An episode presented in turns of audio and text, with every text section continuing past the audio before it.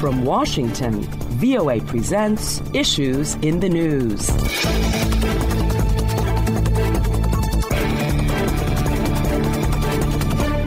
Hello, and welcome to Issues in the News. I'm Kim Lewis, and joining me on the panel this week via Skype are Christian Science Monitor Washington Bureau Chief Linda Feldman and VOA White House Bureau Chief Patsy Widakuswara. Welcome, Linda and Patsy.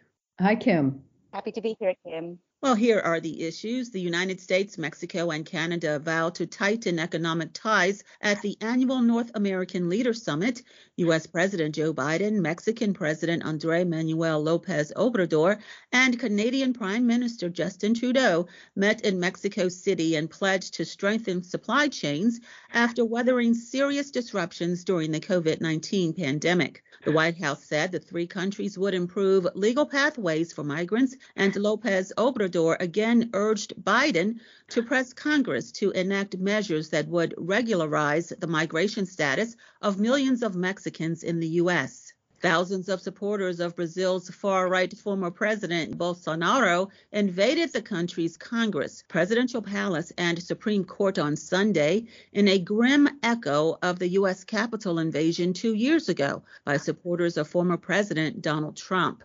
The concessions House Speaker Kevin McCarthy agreed to in a bid to appease conservative members of his party set up showdowns this year with Senate Democrats and President Biden, possibly heightening the danger of a national default or a government shutdown. Weeks away from the annual State of the Union address and his expected reelection announcement, Biden is tangled in a classified paper chase Classified documents discovered November 2nd at a Washington office Biden once used after he was vice president and made public for the first time on January 9th has mushroomed into a foggier narrative involving a second discovery of classified documents the Pentagon says Ukrainian troops are set to begin training on the Patriot missile system in the U.S. as soon as this coming week. Analysts say the decision to train on American soil could increase tensions with Moscow, as Russia's President Vladimir Putin has constantly warned Western nations against further involvement in the war. Well, those are the issues, and let's get started. Patsy, what is your take on the recent North American Leaders Summit in Mexico? What was accomplished? So I think the White House was right from the beginning saying that this is not something where we can expect big announcements or deliverables. And I think that's very common for this administration, at least. I think this is a president that likes to check in, that likes to keep lines of communications open. Having said that, there are a lot of issues that need to be discussed by the thorny, as you said. You know, there's the issue of migration, climate change, trade, drugs, fentanyl, right, that has led to the deaths of thousands of Americans that the US believe is coming from Mexico. There's also the issue of guns. Mexico wants the US to do more to stop the flow of American guns that are used by drug cartels and criminals in Mexico. So there's a lot of discussion. The three of them say the three amigos have great relationship together, but we know that there are some issues. If you would recall, in June, Lopez Obrador skipped the Summit of the Americas that Biden hosted in Los Angeles, which was a big deal. You know, this was supposed to be a summit that brought together everybody in the region, and Mexico is such a big player, but yet he skipped it. So they have a lot of issues to talk about. And at the end of the summit, the three countries did agree to tackle the issue of narcotics, fentanyl, uh, by sharing information on the chemicals used to make them. They also re- agreed to reduce methane emissions by at least 15% by 2030 from 2020 levels. They also agreed to create this virtual platform to give migrants easier access to enter Mexico, the US, and Canada. So, you know, some small announcement, no great big uh, deliverables, but that was the design from the start. Critics of the Biden administration's handling of the illegal crossings of the southern U.S. border say the administration is not doing enough to contain this. Well, this issue does not seem to have affected Mexico and U.S. relations, other than Lopez Obrador urging Biden to press Congress to enact measures that would regularize the migration status of millions of Mexicans in the U.S. Your thoughts on this, Linda? One of the key aspects of the discussions between President Biden and President Lopez Obrador was this announcement that the U.S. had made last week that Mexico would accept 30,000 migrants each month from Venezuela, Haiti, Nicaragua, and Cuba. So this was an effort by President Biden to show Americans that he is trying to do something on the border while we await resolution of the Title 42 issue, which is this health emergency declaration that was keeping a lot of people from entering the US. On the negative side, I was actually struck by the Mexican president's comment at their final press conference where he said of Joe Biden, you are the first US president in a long time not to build a single meter of border wall. That really struck me. Obviously, AMLO is happy about that, but that I think hurts Joe Biden going forward. Assuming he is going to run for reelection, that sort of suggests that he's not really trying to block the border in the way that obviously Donald Trump was. I mean, let's not forget that President Obama was dubbed the deporter in chief, that he too was trying to send people away and not have just this freewheeling rush at the border, which we're seeing right now. So, this is a really tough issue for him. He's getting it from both directions. From the left, human rights groups are unhappy about this effort to send people into Mexico. And of course, the right is always on his tail about the border, including at the top, Donald Trump. I absolutely agree with Linda. When I heard that line from AMLO, I was thinking, oh my goodness, you know, the entire Biden White House team must be internally face palming themselves, thinking that this is just like fodder for uh, future Republican candidates' political ads. I just want to add as well to what Linda has said. One thing that he did do before he visited Mexico was he went to El Paso in Texas, where there's this influx of thousands of undocumented migrants crossing the border. He did not meet with the migrants, he met with customs and border protection officers. You know, he's getting a lot of criticism. Why does it take 2 years into his presidency before he visit the border? For Joe Biden to go to the border, I mean, he needed to check off that box early in his administration. Absolutely, and yeah. The fact it took him 2 years to finally do that. It was slammed as a photo op, but at least he did it. It, it advances the narrative about his dealing with that issue some really good points there that you all have brought out. But let's go over to Brazil, where thousands of supporters of Brazil's far right former President Bolsonaro invaded the country's Congress, presidential palace, and Supreme Court on Sunday. And this, of course, many are saying is a grim reminder of the U.S. Capitol invasion two years ago by supporters of former President Donald Trump. So, was this invasion, was this a surprise for Brazil?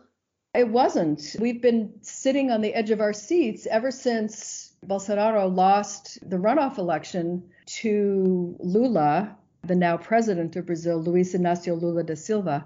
We could see this coming from a mile away. And as with January 6, 2021, in this country, you have to wonder why the Brazilian authorities weren't ready. And now we discover that Brazilian rioters were openly plotting online to do exactly what they did. They were calling it a huge party. And it was sort of an echo of Donald Trump saying, be there, it's going to be wild, right? So the Brazilians I know are just despondent over this. What happened in Brasilia, all three branches of government buildings were invaded, precious art was destroyed, people were injured.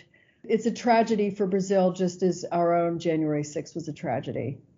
I think you're absolutely right, Linda. We saw this from a mile away. From the very beginning, Bolsonaro has been introducing this narrative, much like Donald Trump, that we cannot trust the election system in Brazil. I think one of the lines that he liked to use was, we cannot prove that there is fraud, but you cannot prove that there is no fraud. So, you know, this introducing of skepticism and whipping up the Brazilians' rage, that really became the elements that drove us to what happened over the weekend.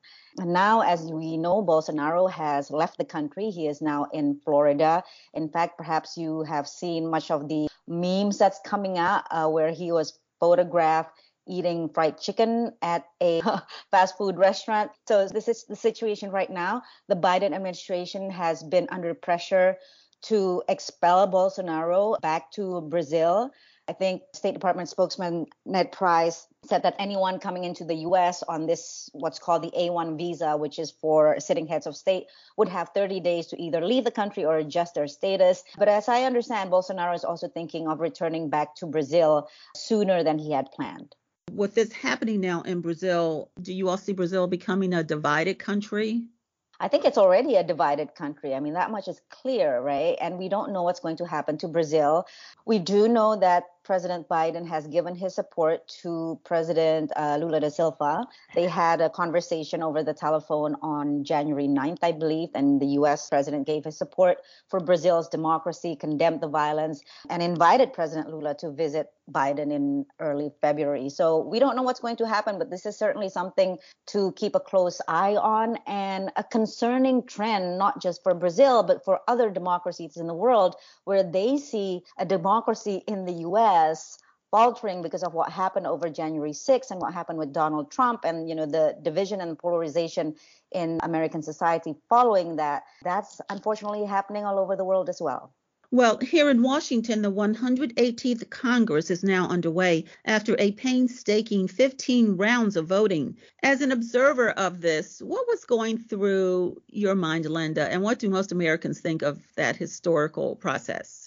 So it's being described as chaos, but I didn't see it that way. I saw this as yes, our system has reached the point where the congressional leader of a major party can't win the speakership on the first vote, but there's nothing wrong with that. I mean, it did show that Kevin McCarthy was skating on extremely thin ice. It was evidence of the fact that his party didn't do as well as expected in the midterms. They only have a four vote margin in the House. It was expected to be this giant red wave, which it wasn't. And so he had to make do with what he had, and he had the Freedom Caucus, the right wing of the party, members of Congress using their clout, as you would expect them to do, to gain concessions from him. I mean, I hand it to Kevin McCarthy for sticking it out 15 rounds of voting. It was embarrassing for him, it was humiliating. He kept his signature smile on his face most of the time and wound up as speaker. I had bets going with other reporters on whether McCarthy would make it. And I know prominent reporters who thought, oh, well, he'll never make it. But I was thinking, well, there's nobody else. No other serious candidate raised their hand.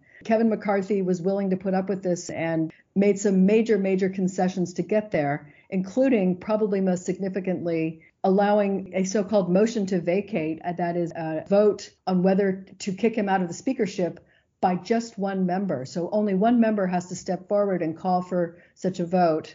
Then they have to have that. So I'm not sure how long McCarthy lasts as speaker, but it's going to be very difficult for him. The implication of that is that he will essentially be held hostage by, you know, the small group of very focal, very right wing, uh, very conservative lawmakers with that motion to vacate. It's essentially a sword hanging over his head at all times, which will make it difficult to create any kind of progress in legislation, which would also make it difficult for President Biden and the Democrats to get anything done because you know they will need the support of Republicans in Congress. They will need some bipartisanship on a number of issues. Some of the analysts that I spoke with said that this was a situation of Kevin McCarthy's own making. I mean, I agree with you, Linda. You know, it was uh, such a sight to see Speaker of the House keeping his stoic smile the whole 15 rounds. But some analysts say that this was something that he brought upon himself because from the very beginning, he appeared to be pandering to the right. And so there's a lot of power and influence that the right can have on the speaker. So what will happen next? That's a big question. Like Linda says, how long will he stay speaker? But the bigger question is the American people want Republicans and Democrats to work together to get things done. And now with this situation where it needs 15 rounds of votes to be able to select a House Speaker, mind you, the last House Speaker, Nancy Pelosi, was elected on the first ballot. The fact that we now have this chaos in Congress, it really brings a huge question about how the country would move forward in terms of legislative priorities. Right. And the most important thing coming up is the need to raise the debt ceiling. American debt, which is now at $31 trillion, we can't keep racking up debt without an authorization from Congress to keep servicing that debt. We'll reach that debt ceiling probably sometime this summer. And Kevin McCarthy has promised not to allow Congress to pass a resolution allowing for a debt limit increase without major cuts in spending. If they can't reach agreement, which I think is entirely possible, the U.S. could go into default for the first time in history, which would be absolutely horrific both for the United States and for the global economy. We're going to see attempts, for example, by Republicans to reduce spending on social safety net programs, on Social Security and Medicare. Democrats will not tolerate any of that, and thus we could be heading for a very, very serious impasse. You're right, Linda. You know, we're in for some thorny and bumpy ride, but I want to highlight one possible area of alignment between Republicans and Democrats with this new Congress is the strategy against China. I asked White House Press Secretary Karine Jean-Pierre about this, and she said that the White House is looking forward to work with both Republicans and Democrats, and she's very clear in saying that there is alignment on this issue. So, if there's one possible area of cooperation, is the fact that Republicans and Democrats believe that there is a bigger enemy than each other, and that is China. Yeah, so we can see that this is going to be a very interesting year in American politics. Well, it's time now for a quick break. And when we return, House Republican leaders say they will investigate classified documents found at President Biden's former offices in Washington. Well, Issues in the News is coming to you from the Voice of America in Washington. If you would like to download the program, it's free on iTunes. Just click on the iTunes tab on our website at voanews.com slash issues. While you're there, check out our other programs, Press Conference USA and Encounter. Also visit us on Facebook and leave a comment or two. Then like us at Current Affairs with Carol Castiel. Now back to our panel via Skype. Christian Science Monitor Washington Bureau Chief Linda Feldman and VOA White House Bureau Chief Patsy Widakuswara. Well, the White House confirmed that the Department of Justice was reviewing a number of documents with classified markings found at the office of President Biden, and now new documents have just been discovered. So, could these revelations prove to be a political headache for the president. It is a headache for Joe Biden, and it's an unforced error. So, Joe Biden said he was surprised about the discovery of classified documents in boxes from his days as vice president, and I believe him. There's a big difference between this discovery of classified documents and ones found at Mar a Lago. With Joe Biden, as soon as they were discovered, they immediately returned them to the archives. There was no effort to stonewall or pretend that there was nothing wrong. It's hugely embarrassing. The only potential problem in the timeline here is that the first bunch of documents were discovered in early November before the midterm elections, and we're only finding out about this now. So that suggests, you know, an effort to delay putting out this news. But the fact remains that this does take away a lot of the sting of the Trump documents. If Joe Biden is running for reelection, which I think he is, and if somehow Donald Trump is the Republican nominee, then that will be less of an issue to use against Trump than it otherwise would have been. Yeah, I agree with Linda. I think this was something that Republicans jumped on. Former President Donald Trump himself on Truth Social said that when is the FBI going to start raiding the many homes of Joe Biden, perhaps including the White House? So that's his line of attack there. I think you're right, Linda. The issue is not just about whether the documents were discovered, but how did the White House react after that? Press Secretary Karine Jean-Pierre kept on saying that the administration did the right thing, but she did get a lot of pressure from our colleagues in the briefing room, who's essentially questioning what does the president know and when did he know it, right? Because this happened in November why wasn't there any kind of announcement that this had happened? Even though yes by law they did the right thing they handed it over to the archives but there's still a lot of questions. And now we're discovering that there's more documents found. This was by the discovery of biden's own aides who search possible places where there might be more classified documents. And I spoke to experts about this issue, and they said, you know, surprisingly, this kind of mishandling of classified documents is not uncommon. It's actually very common happens a lot. The issue is what happens afterwards. But of course, when it comes to this level, the mishandling of a classified document by a sitting president, it becomes more than just a legal issue. It also becomes, like Linda said, a political issue. In our last topic, the Pentagon says Ukrainian troops are set to begin training on the Patriot missile system as soon as this coming week here in the U.S. What kind of reaction can we expect from Russia on this? Just the fact that we are providing the Patriot system is already according to Russia, a provocation. The Biden administration waited for months before they agreed to this. This was something that Ukraine had wanted from the very beginning of the war.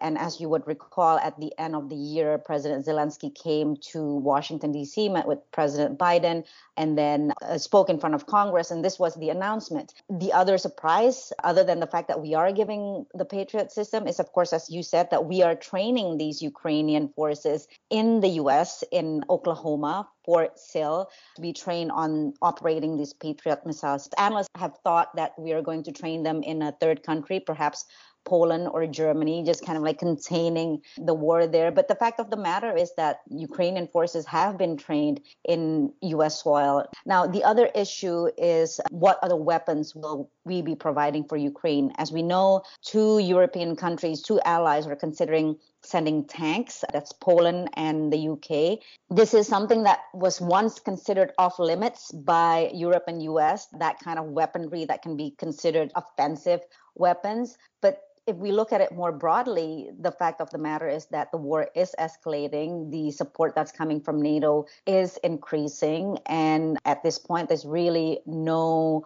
diplomatic off ramp that we can see in the near future. We keep hearing leaders saying we're doing everything we can to help Ukraine, and then they move, take it to the next level. This is frustrating to Ukrainians who have been saying from the start, we need everything you can possibly give us as quickly as possible to put this down. But by metering out the aid, they suggested it's extending this. But I think what we're seeing in the West is an effort not to be going directly to war against Russia. I mean, that's effectively what's happening, but it can't be seen that way. Another issue that will be interesting to watch in the new Congress will be how Democrats and Republicans align over aid to Ukraine. There has been some resistance, both on the right and on the left, whether this resistance to helping Ukraine reaches the level where it can defeat legislation, I don't know. But I think that was a key part of Zelensky's visit here in December was to, in a very compelling way, make the case for his country directly to the American people and to the members of Congress. Americans have big hearts, but we have big problems in this country as well. And, and you do have significant members of Congress pointing that out and saying we need to spend that money here and not overseas. Well, it's time now to find out what is weighing on the minds of our panelists this week. Linda, what has been weighing on your mind this week? I think we can't end this episode Issues in the News without talking about George Santos, the Republican from Long Island in New York who was elected to Congress, you know, new member of Congress, whose life story is, as best I can tell, completely fabricated. He claims attendance and graduation at two major universities, which isn't true. He claimed he worked for Goldman Sachs, for Citicorp.